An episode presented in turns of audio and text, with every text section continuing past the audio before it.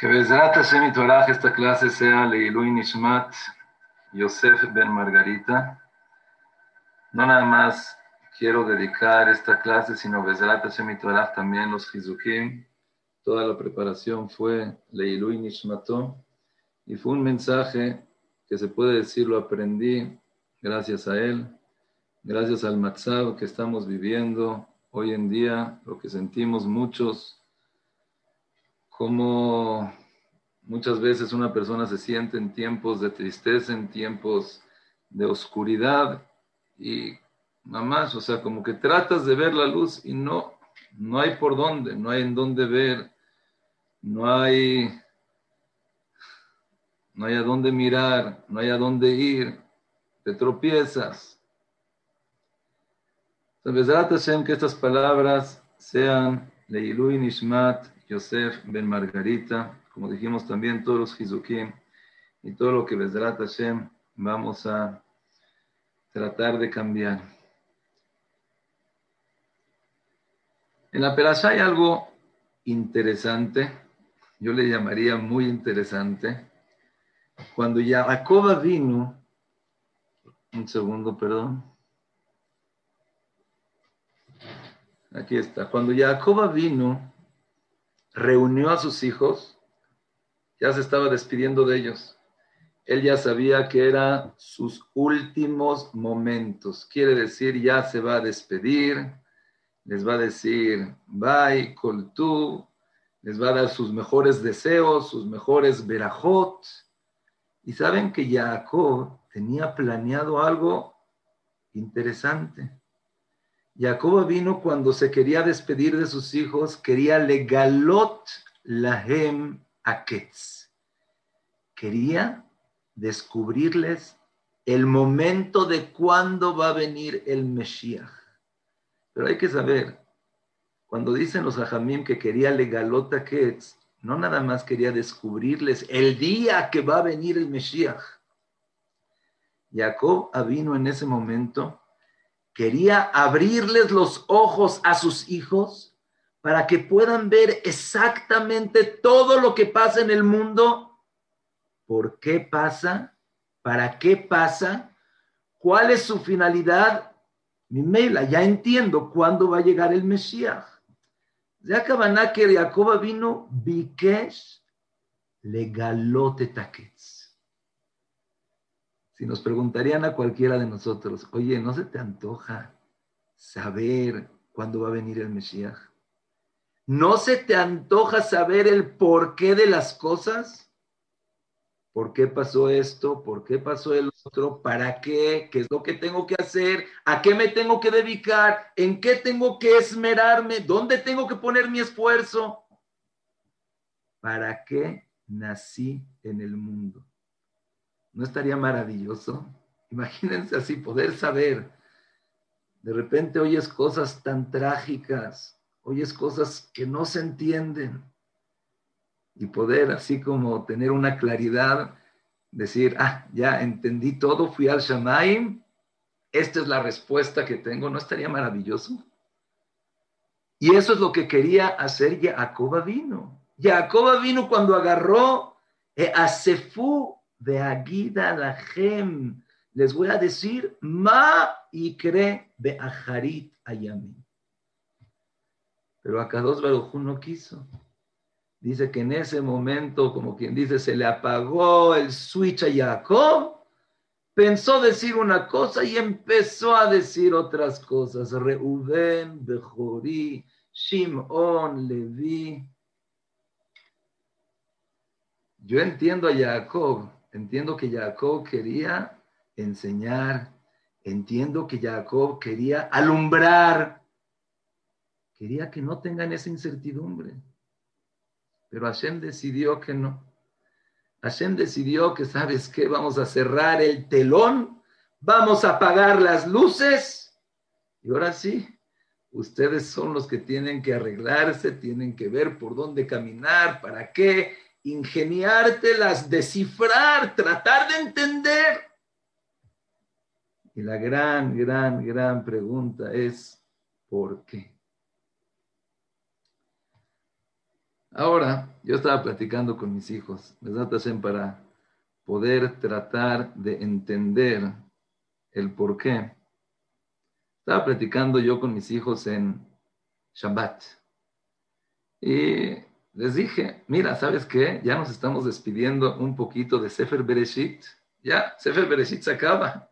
Abraham, Isaac, Jacob, así como tus papás.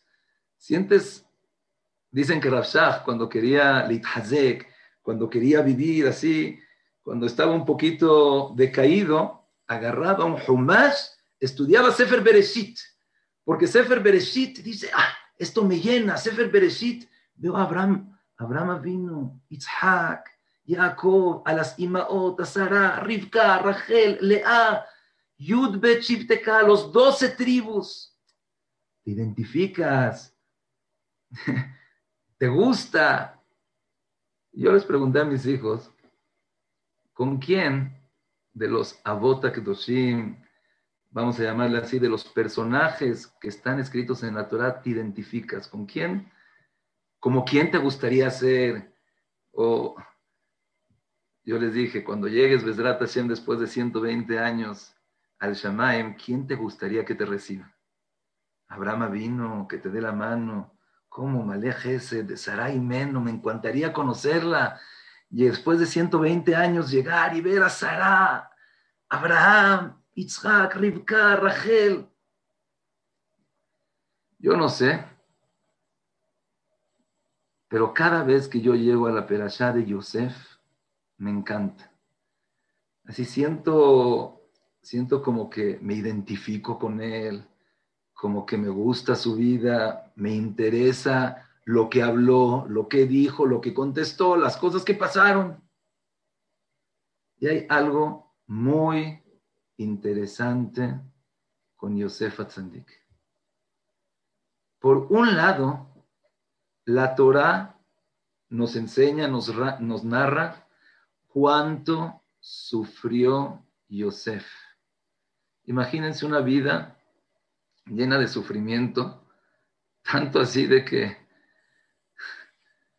desde que era joven, desde que era joven, sus hermanos, no nada más era una pelea de normal, son niños, están peleando, es una pelea de niños normal, no. No nada más era una pelea de niños normal, sino lo querían matar textual y literalmente. imagínate vivir una vida que tus hermanos te odien, te quieran matar. En verdad decidieron, Pascu, matarte, morir, meterte al calabozo. Después, no, ¿sabes qué? Mejor te vendemos como esclavo. Y se vende de unos de los Ishmaelim a los Midianim, de los Midianim a los Mitzrim. Después llega a Mitzrayim, no nada más eso, ya está con Potifar y lo que lo empieza a hacer la esposa de Potifar, lo empieza a seducir, lo empieza a tratar y empieza a divulgar, empieza a difamar, empiezan a sacar mal nombre de él y lo meten a la cárcel. Me gustaría parar un segundo ahí, en esa escena, cuando Yosef, después de tanto que lo persiguieron, que lo quisieron matar, lo vendieron, lo difamaron, está en el calabozo, está en la cárcel. ¿Qué piensa Yosef en ese momento? Ya, ¿para qué quiero vivir? ¿Qué me interesa? Yo creo que seguramente él estaría diciendo en esos momentos, ¿sabes qué? Hashem no me quiere. ¿Tú sabes qué? Hashem se olvidó de mí. ¿Tú sabes qué?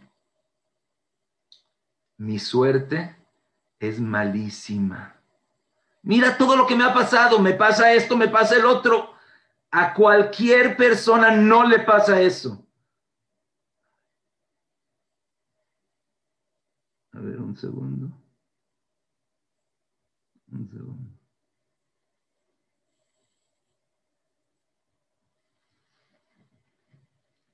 A cualquier persona no le pasan esas cosas, a nadie.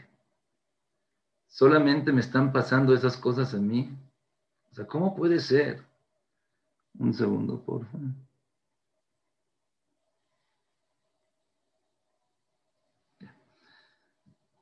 Entonces, otra vez, vamos a tratar, como quien dice, de ponernos en los zapatos de Yosef en ese momento.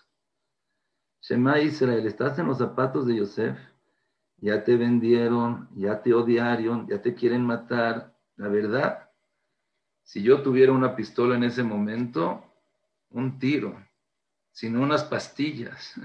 Pero ya, una vez una persona me dijo, ¿sabes qué? Si tuviera un switch donde lo puedo donde lo puedo bajar y decir, ya, no quiero vivir, pues ya, no quiero vivir, se acabó. Así yo creo, yo seguro, pero yo creo que muchos de nosotros también estaríamos en esa misma situación. En cambio, la Torah nos dice, cuando estaba Yosef en la cárcel, cuando estaba después de tanto perseguir, de tanto matar, de tanto odio, de tanto... En Mitzrayim pensaban que era la peor persona que existía. ¿Y qué? La Torah le llama Ish Matzliach.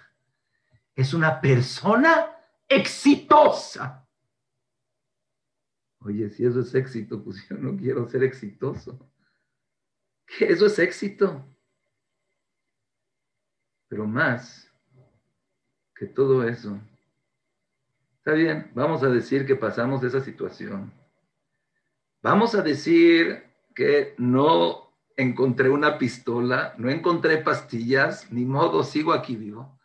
Pero ahora sí, el momento que vuelva a ver a mis hermanos, me voy a desquitar con ellos y les voy a decir que no, y que ellos son, y que por ellos sufrí en mi vida, no tuve. Y ahora fíjense. En cambio, ¿qué pasó con Yosef? Al revés. Cuando se enfrentó con Yehudá, Yehudá le dijo, y le dijo, yo soy Yosef, y tenían miedo. Yosef le dijo, no, no, no, no, no, no, no, no tengan miedo. Lo atem ema. Ustedes no me vendieron para acá. Kia Elohim, Boreolam fue. Ustedes pensaron para mal. Akados Barujú pensó para bien. ¿Para qué? Para que yo les pueda dar comida, para que los pueda mantener, para que les pueda dar. No, no se preocupen. Atájate, Elohim, Anoji, ¿qué acaso yo les voy a hacer algo mal? Y ahora sí ya no entiendo. ¿Cómo puede ser?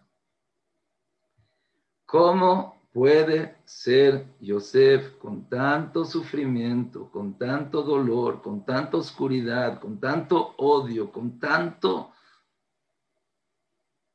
La Torah le dices un hombre exitoso y cuando tiene la oportunidad de vengarse, de decirles una palabra, al contrario, les dice, ustedes Ustedes pensaron mal, Akados Barujú pensó bien. Ustedes trataron, Boreolam tenía otros planes y nunca se quiso vengar, nunca quiso recordar, nunca quiso hacer nada. ¿Cómo la persona puede llegar a estar en ese nivel? Yo por eso digo, cuando veo a Yosef, digo, Yosef, cuando ¿Cuándo llegaré a, imitar un poquito de lo que tú tienes? Pero les quiero decir un secreto impresionante, increíble. Yo cuando lo oí de mi jajambra Moisés Shapira me quedé así pasmado. Como dice, se me cayó la baba de lo que estaba viendo. Ustedes saben, no sé si en descendencia, no es en descendencia natal, pero se puede llamar a lo mejor que su Neshama tenía ese Shores, se consideraba su hijo, llámale a lo mejor un tipo de reencarnación, no sé cómo le quieren llamar, pero el que le sigue a él, de los Jajamim, que nosotros conocemos quién es, Rabbi Akiva. Rabbi Akiva, por eso se llama Akiva ben Yosef. Akiva fue el hijo de Yosef.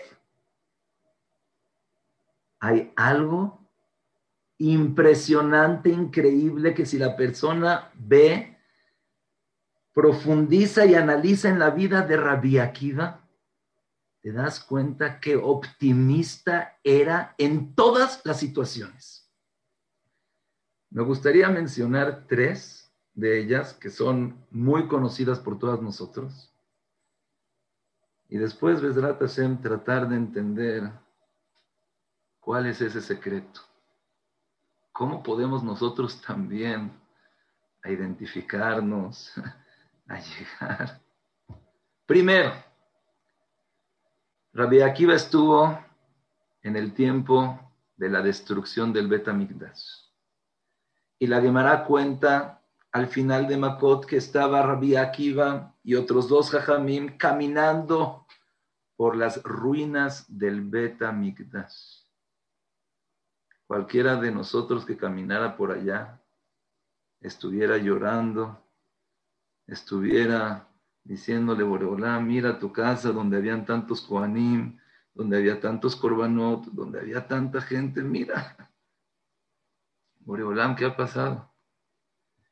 ¿Y saben Rabbi Akiva qué hacía en ese momento? Rabbi Akiva se estaba riendo. A ver, estás pasando por el Betamigdash destruido y te estás riendo por favor, ya no seas tan cínico. Riéndote en el Beta Mikdash cuando está en su destrucción. Tanto así que le preguntaban, ¿por qué te ríes? Rabbi Akiva dice, ¿por qué ustedes están llorando? Y oigan lo que les contestó Rabbi Akiva. Dice, antes, cuando no vi a un zorro pasar por el Beta Mikdash, no estaba seguro que va a, a Leit Kayem, a cumplirse la Nebuá, que dice que Akadosh Baruchu va a reconstruir, y Boreolam va a formar, y Boreolam va a dar. Ahorita estoy seguro que de esta destrucción viene la construcción. Y por eso Rabbi Akiva estaba riéndose. Otra vez, cuando cualquier persona aparentemente ve una realidad de destrucción, Rabbi Akiva vio la construcción y por eso se estaba riendo. Estaban en el mismo mundo, en la misma naturaleza, pero ¿en dónde te estás concentrando? ¿En la destrucción? o en la construcción. Ese es un episodio que cuenta, que cuenta la Gemara. Segundo episodio. Sabemos que Rabbi Akiva era pobre. Y Rachel, su esposa, decidió casarse con él. Dijo, ¿sabes qué? Te veo que eres una persona que tiene buenas midot, te veo que eres una persona que puedo confiar contigo, me quiero, pero Tú eres hija de, de Calva Sagúa, de una persona que tiene muchísimo dinero. Sí, pero prefiero formar una vida con una persona como es Rabbi Akiva que tener todo el dinero.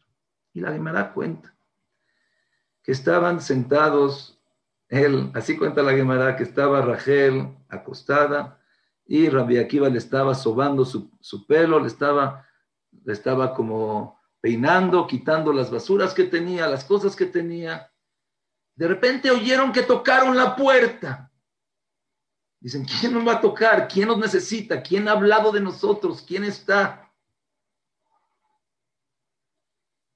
Tocó una persona y dice, es que mi esposa acaba de dar a luz y no tenemos ni siquiera paja para poder dormir al bebé. ¿No tendrán ustedes tantita paja?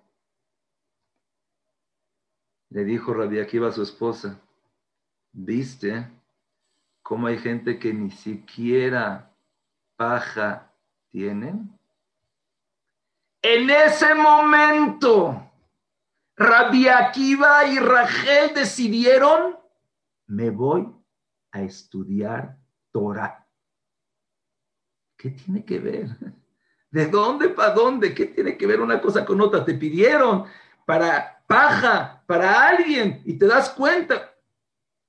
Dijo Rabbi Akiva, dijo Rabbi Akiva algo impresionante, increíble, divino. Pensé que yo era la persona más pobre. Pensé que no era querido. Pero mira, me estoy dando cuenta que hay alguien más abajo que yo. Me estoy dando cuenta que yo sí tengo valor, que Akados Barujú sí me quiere, que sí tengo cosas por las cuales tengo que estar contento. Decidió Rabbi Akiva en ese momento, en ese instante Najón, sí, tengo 40 años y no he aprendido nada de Torah. Seguramente me van a ver y qué pena. Pero sabes qué? Ya me di cuenta que hay gente que no tiene ni siquiera esa paja. Estoy agradecido con Hashem por lo que tengo. Fíjense qué manera de ver la vida, qué manera de comportarse. Cuando está con su esposa y su esposa dio a luz y no tiene un peso, no tiene cobijas, no tiene comida, pero tengo paja. Y hay mucha gente que no tiene paja. Nuevamente vemos con la vía Akiva algo fenomenal. Aparentemente se ven las cosas mal. Se ve destrucción, se ve dolor, se ve que no hay por dónde ir, por dónde ver, por dónde respirar, por dónde ver esa luz. No hay.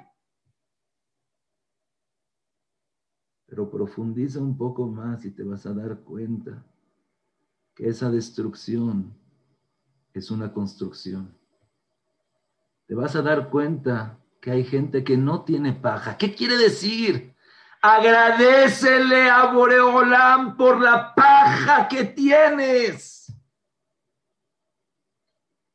Cuando entendió que Baruch Hashem tiene paja, que Baruch Hashem tiene, entonces yo también puedo ir a estudiar. Le llegó el ánimo. ¿Les ha pasado, han visto así de repente que la persona ya no tiene ganas. No tienes ganas de pararte, no tienes ganas de ir, no tienes ganas de nada en lo absoluto. Pero de repente Hashem te abre la cabeza, te abre el corazón y empiezan esas ganas. ¿Cómo podemos llegar? Yo esta semana, mi esposa me contó que en Israel Hubo una bajurá, creo que en México también muchos se enteraron, una bajurá de 21 años, la cual ya estaba, creo que saliendo en Shidujim. Le encontraron que tenía la majalá anoraá, creo que fue el viernes. Después, más de una semana, dejó este mundo. Pero lo más trágico no nada más que una bajurá de 21 años se fue, sino que su mamá en este mismo año falleció dejando a su papá como viudo, dejando a sus hijos como huérfanos. Entonces cuando oyes cómo la mamá fallece dejando al papá a los niños, la hija es la que cuidaba a los niños, la hija es la que los trataba de ver tus tareas, tus cosas, a ver qué vamos a hacer. Se puede decir que es una tragedia sobre otra tragedia y cuando es una tragedia sobre otra tragedia ya no hay. Hashem Ishmor exactamente. Y habló el papá. cuando empezó a hablar, así, primero cuando mi esposa me contó, dije, está bien, un esper. Me contó mi esposa cómo empezó a decir gracias, gracias, gracias. Acabó diciendo gracias, ¿cómo gracias? Si este año mi esposa se fue, hija, ¿cómo puedo decir gracias? ¿Cómo? No encuentro nada bueno, no encuentro por qué agradecer, no encuentro las cosas buenas. Cuando mi esposa me dijo que oiga el esper, generalmente cuando es la familia, está bien, las mujeres son exageradas un poquito, son muy sentimentales, seguramente le pegó mucho. Al otro día en la mañana estaba estudiando con mi hija bruta. Mi hija bruta me dice, oye, ¿oíste acerca del SPED de esta persona? Y le dije, ah, que entonces ya es famoso. Me dijo, sí, te recomiendo oírlo. me dijo, son 15 minutos. Igualmente la persona que lo quiera oír. Yo lo oí de Cola Lashon, Esped, Esther, Polak. La vaya dice Esped, le vaya de Esther, Polak, Alea, Shalom. Dije, no, lo tengo que oír. Y empecé a oír. Empecé a oír al papá hablar. Empecé a hablar, empecé a oír al papá llorar. Empecé a oír como el papá dice, dos Baruju, gracias Gracias por esos 21 años que me diste de tener a mi hija. La disfruté, la viví, aprendí de ella. Empezó a gritar, ¿qué tenía? ¿Qué tenía? ¿Qué Dijo, yo siempre le dije, yo siempre le dije, a mi hija que la persona que isqueba, que tenga el zehut de tenerla a ella, va a ser una persona feliz, va a ser una persona meushar. Y empezó a gritar, Boreolam, tú tienes el zehut de estar con ella. Boreolam, tú estás feliz. Y empezó a decir, de qué? ¡Qué maravilla! ¡Qué bonito!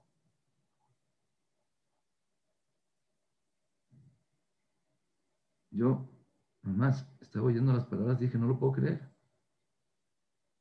La persona perdió a una esposa, perdió a su hija y está solamente agradeciendo, agradeciendo, agradeciendo. Ya no estamos hablando de Josefa Tzadik, ya no estamos hablando de Rabbi Akiva, estamos hablando del 2020 esta semana, la semana pasada, en nuestros días, en nuestros tiempos, aquí en planeta Tierra.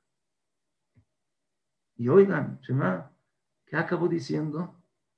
Dice Boreolam, solamente te pido un pedido, una cosa, una cosa te pido, Boreolam. Yo me imaginé, le vas a pedir una cosa, a Kadosh Baruj te rajem aleno, Boreolam, por favor que ya podamos estar contentos, que ya no traigas penas, que ya no traigas nada. Eso es lo que pensé que iba a decir. Una cosa te pido, Boreolam.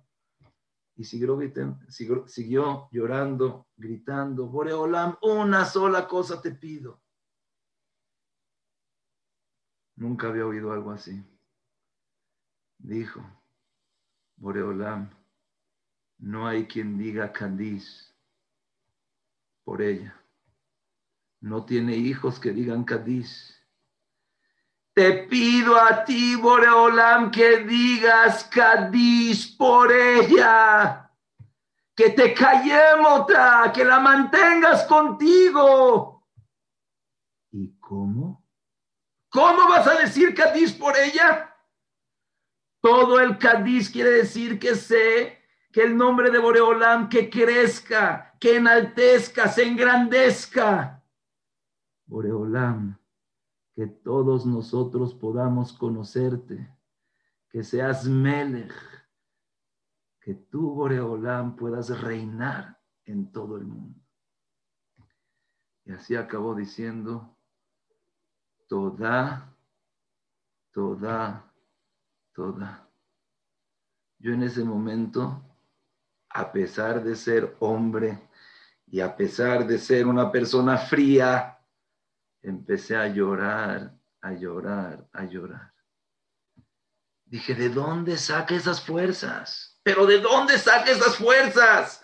Primero agradecer, después decir, Boreolam, solamente te pido una cosa. Y decía, es difícil, muy difícil. Pero te pido una cosa. Te pido a Kadosh Baruj que tu nombre sea reconocido, que tú digas Kadish por mi hija. ¿Cómo? ¿Cómo? Me gustaría ser sincero. Estuve mal, mal, nafshi, sin ganas, como hoy es una cosa así, tragedia. Yetomim, Almanot.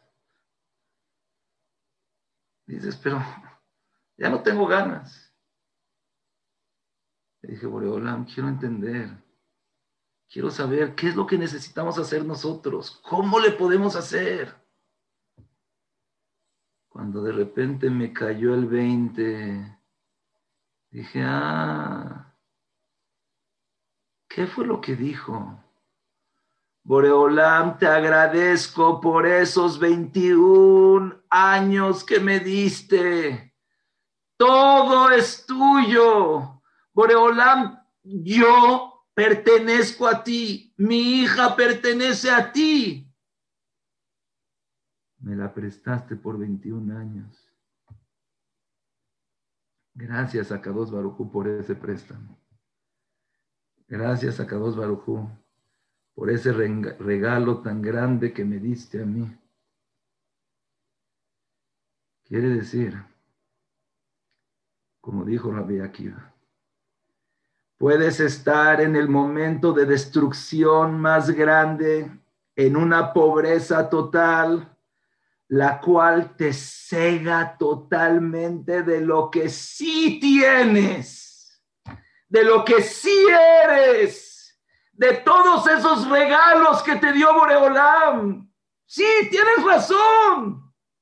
Una persona que le duele la cabeza ya no puede, ya no hay mundo, no existe migraña.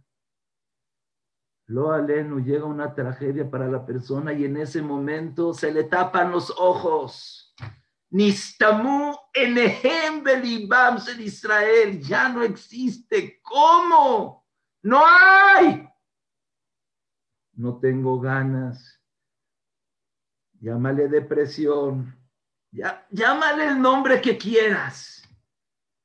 Porque te estás tapando los ojos, te estás cegando, no estás viendo lo que Boreolam te dio. En ese momento, Boreolam sentí que me puso en la cabeza, dice, me hizo tonto. Najón, pero agradece por lo que sí tienes. Agradece por lo que Boreolán te dio de Mataná. 21 años te dio una Mataná tan grande. Dile gracias.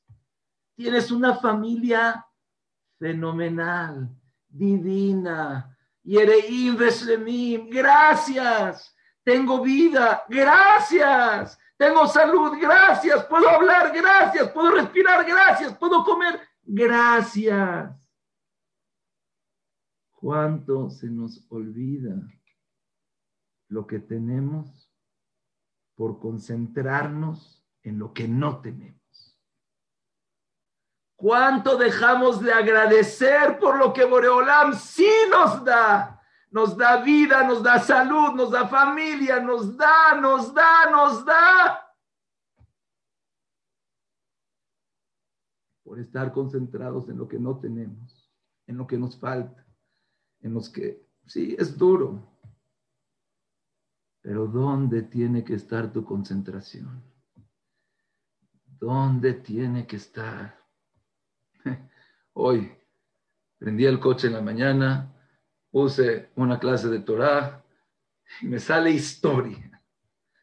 Hay algo increíble, a mí me encanta. Hay en inglés, en español, a lo mejor también existe, pero hay una cosa que se llama Stories to Inspire. Historias, historias para inspirar. Y oigo que en una ocasión una poeta, una mujer que escribe divino, que tiene éxito, que es famosa, le escribió una carta al Rebbe Milubavitch, diciéndole que tan mal la pasa en la vida y cuántos sufrimientos tiene. Y fue una carta extensa, dijo el Jajam en 1960.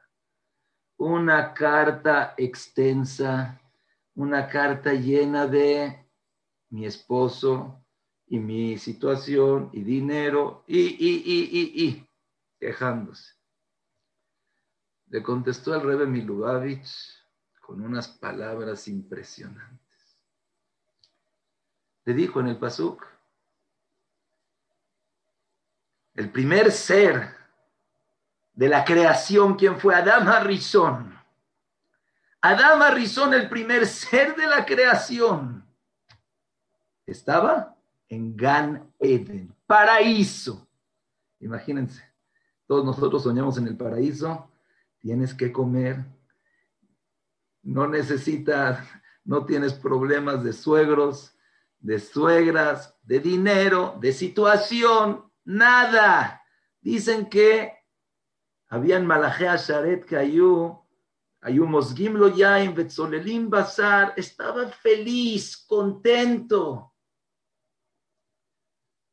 Cuando Akados Barujú le dijo, oye, ¿acaso del fruto que te dije que no comas, comiste? Le dijo, Aisha Asher Natata Imadi. Boreolán, fue la culpa de la mujer que me diste. Mira, a ver si aprendes a ser mujeres, mira lo que hiciste. En vez de, mira lo que hiciste, ellas tienen la culpa.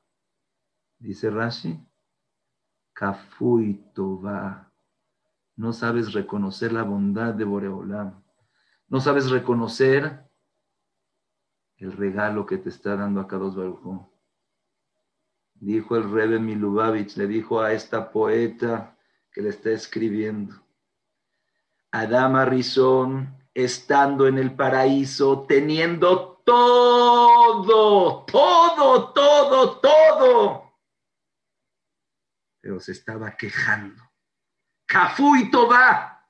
Si los jajamín no hubieran dicho, nosotros no lo podríamos decir. Y le dijo, por otro lado, tú sabes que en los campos de concentración, imagínense, 1960 acababa de pasar. Tú sabes que en los campos de concentración habían personas que se paraban, que despertaban, y lo primero que decían Modé ani lefaneja. Boreolam, te agradezco. En el, en el campo de concentración, cuando te vas a parar no a un trabajo, sino un martirio, que te estén pegando. Ahí agradeces y continúas con la tefilá diciendo, Boreolam Zokef Kefufim, Pokea Matira Surim. ¿Qué? Le dijo el rey de Milubavitch algo impresionante. La persona puede estar en el paraíso, pero por tonto, por fijarse en lo malo, está Barminan en el Geinam. Se siente que está mal, que ya no puede, que ya no hay vida, que ya no hay por dónde. Otro lado puedes estar en el centro de concentración, marchando al campo de exterminio, a las cámaras de gas pero agradeciéndole a Boreolán por todo lo que te dio. Todo depende en qué te fijas y en qué te concentras.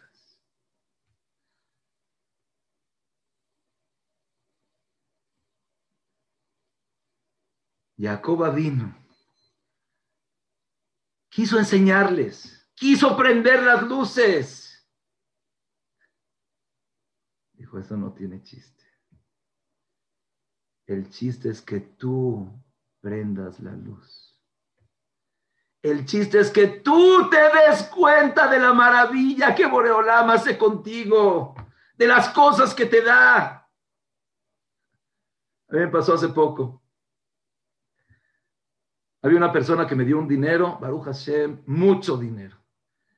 Regalo, un regalo. Vamos a poner, te dan un millón de pesos de regalo.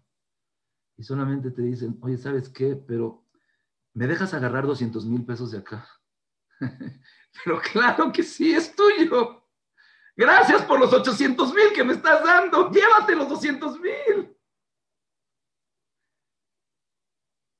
Toda la vida que tenemos es un regalo de Boreolán. El poder ver, el poder respirar, el poder hablar, el poder caminar, el ser Yehudi. Es una matana de Boreolán.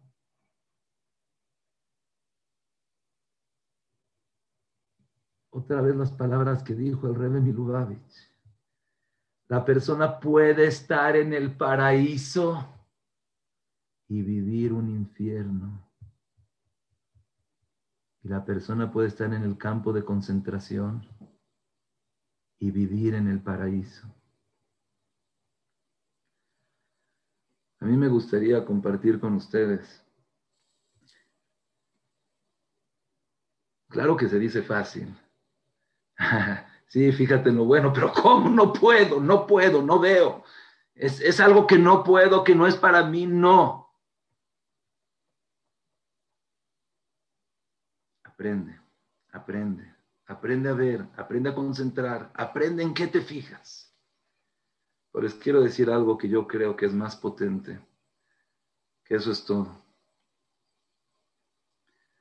aquí va como mencionamos, se acostumbró que desde chiquito decía, Colmán de Avid Rahamana Letal. Todo lo que hace Hashem es para bien. La Gemara Shabbat hizo cuenta que Rabbi Akiva estaba y le pasó el, el, cuento de que tenía su gallina y tenía su vela y tenía su jamón y se apagó y dice Colman de Avid Rahamana y todo es para bien. Hace unas clases, no me acuerdo hace cuánto tiempo, hablamos de la maravilla de lo que es el agradecer. Cuando hace tiempo mi papá se enfermó, lo metieron a una operación, era una operación delicada que la tuvieron que hacer en Shabbat mismo, y entre los hermanos empezamos a ver qué es lo que vamos a recibir, qué es lo que vamos a hacer. Y mi hermano sintió que había mucha presión, mucha tensión. Dijo, ¿saben qué? Necesitamos recibir el agradecer, agradecer, agradecer. Yo la verdad en ese momento dije, como, ya o sea, como que ahorita son tiempos difíciles, son tiempos de peligro, son tiempos que tienes que actuar con otras cosas. Pero me quedé callado, no dije nada. después le dije, a ver, después voy a hablar contigo, a ver cómo va. Después él mismo hizo una reunión de, con Zoom, con todos los hermanos. Yo dije, seguramente ya se le olvidó la Kabbalah, de agradecer, de tener. Ya, seguramente lo tenía, pero ya se le olvidó. Y empezó a leer agradecimiento de su hija. Empezó a leer cómo su hija empezó les digo, me dio pena. Me dio pena. Dije, él está haciendo las cosas, su hija está en ese nivel. Y después hablé con mi hermano y me dijo algo que Kinat Sofrim Tarbe Me dijo, quiero decirte que desde que empecé a agradecer impresionante, pero se abrieron las llaves del Shamaim tenía deudas, tenía problemas que no, los, que no tenían solución ya dos años y no, de repente ahorita, En medio de la pandemia, en la peor época, se empezó a solucionar, se empezó a abrir, empezó a seguir, empezó, empezó. Yo cuando oí eso, dije, ahora sí, yo también tengo que agradecer. Y empecé a agradecer. Y hasta ahí me quedé en la clase que les dije que empecé a agradecer. Quiero el día de hoy también contar de una manera impresionante cosas, deudas, problemas que tenía igual dos años. Empecé a agradecer y de repente vi cómo se abrieron, abrieron, abrieron. De repente se te olvida. Pero Besat Hashem ahorita, el, el te acuerdas. Pero hay algo impresionante con el agradecer, aparte de los milagros. Yo creo que cualquiera de nosotros lo ha vivido cuando te esfuerzas por una persona, cuando te esmeras por alguien y te dice gracias, estás tranquilo. ¿Que lo hiciste para que te diga gracias? ¿Lo hiciste para que te agradezca? No, y no, y no. Pero si no te da esas gracias, ¿cómo? Te doy tanto y así te comportas conmigo. Ni siquiera las gracias me das. Ya lo hemos hablado mucho en las clases. Igual que la relación que tiene una persona con la otra es la relación que tenemos con Boreolam. Es impresionante. Tú fíjate cómo te sientes cuando te dicen gracias. Una palabra. Puede ser que te dedicaste semanas y meses y años. Una palabra de agradecimiento cambia todo, todo. Pero principalmente, y ese es el punto que me gustaría compartir el día de hoy, principalmente cuando estás dedicado a agradecer, te fijas, te concentras y ves ese favor de Boreolam, ese Rahamim, ese amor que Akados Barujú tiene contigo. Y después, ojalá que Boreolam nunca nos traiga nisionot. Pero ese es el gran, gran, gran mensaje que nos dio Yosef. A Yosef lo odiaron, lo vendieron, lo torturaron, lo metieron al calabozo. Pero le pregunta a los presos, Lama Flupaneja, ¿por qué estás cabizbajo? ¿Cómo Yosef está preguntando en la cárcel a una persona, ¿por qué estás cabizbajo? Que no tengo razón. Si fueras como Yosef, no tienes razón.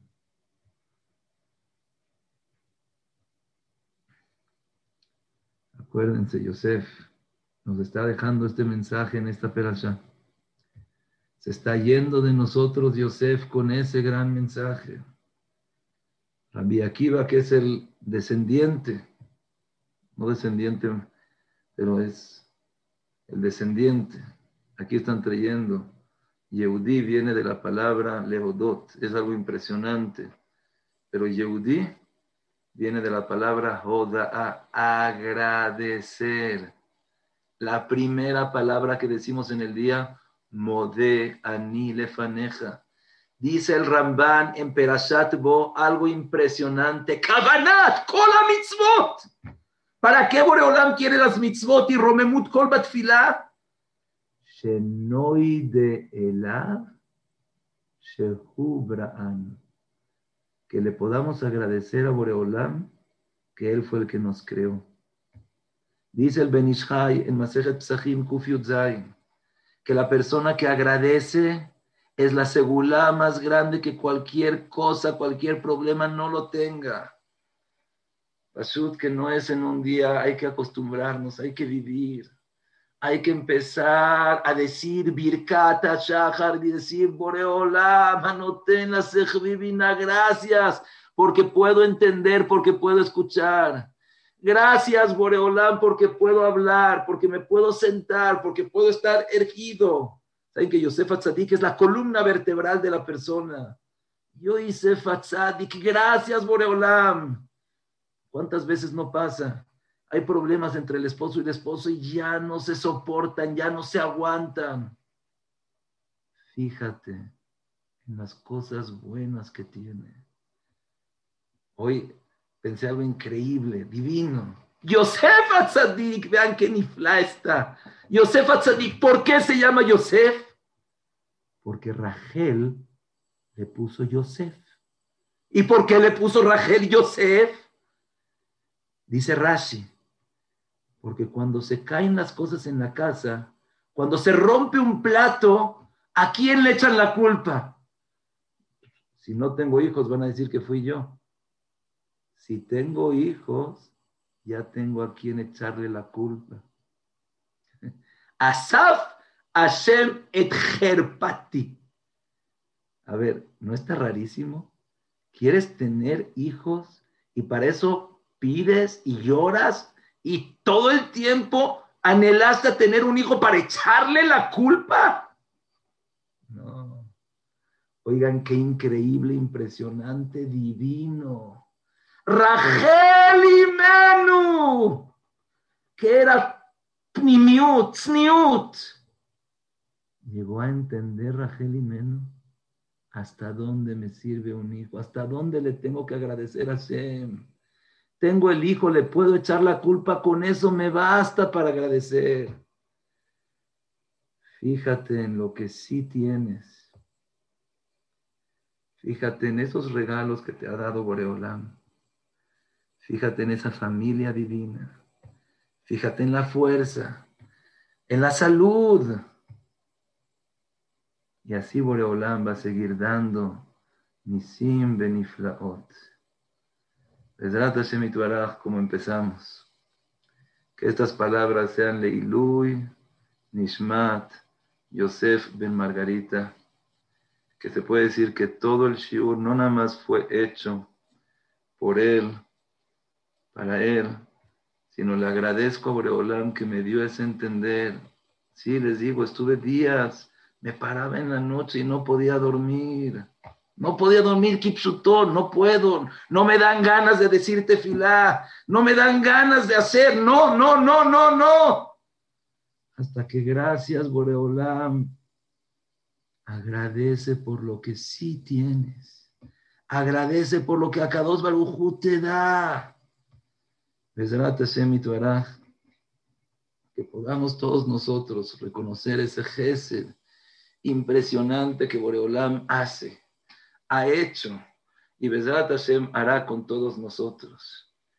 Y como dijo este Jajam, que se pueda reconocer el nombre de Akados Barujú en todo lugar y en toda situación. Muchísimas gracias a todos ustedes. Gracias por los comentarios. Ahorita los estoy viendo, no los había visto antes.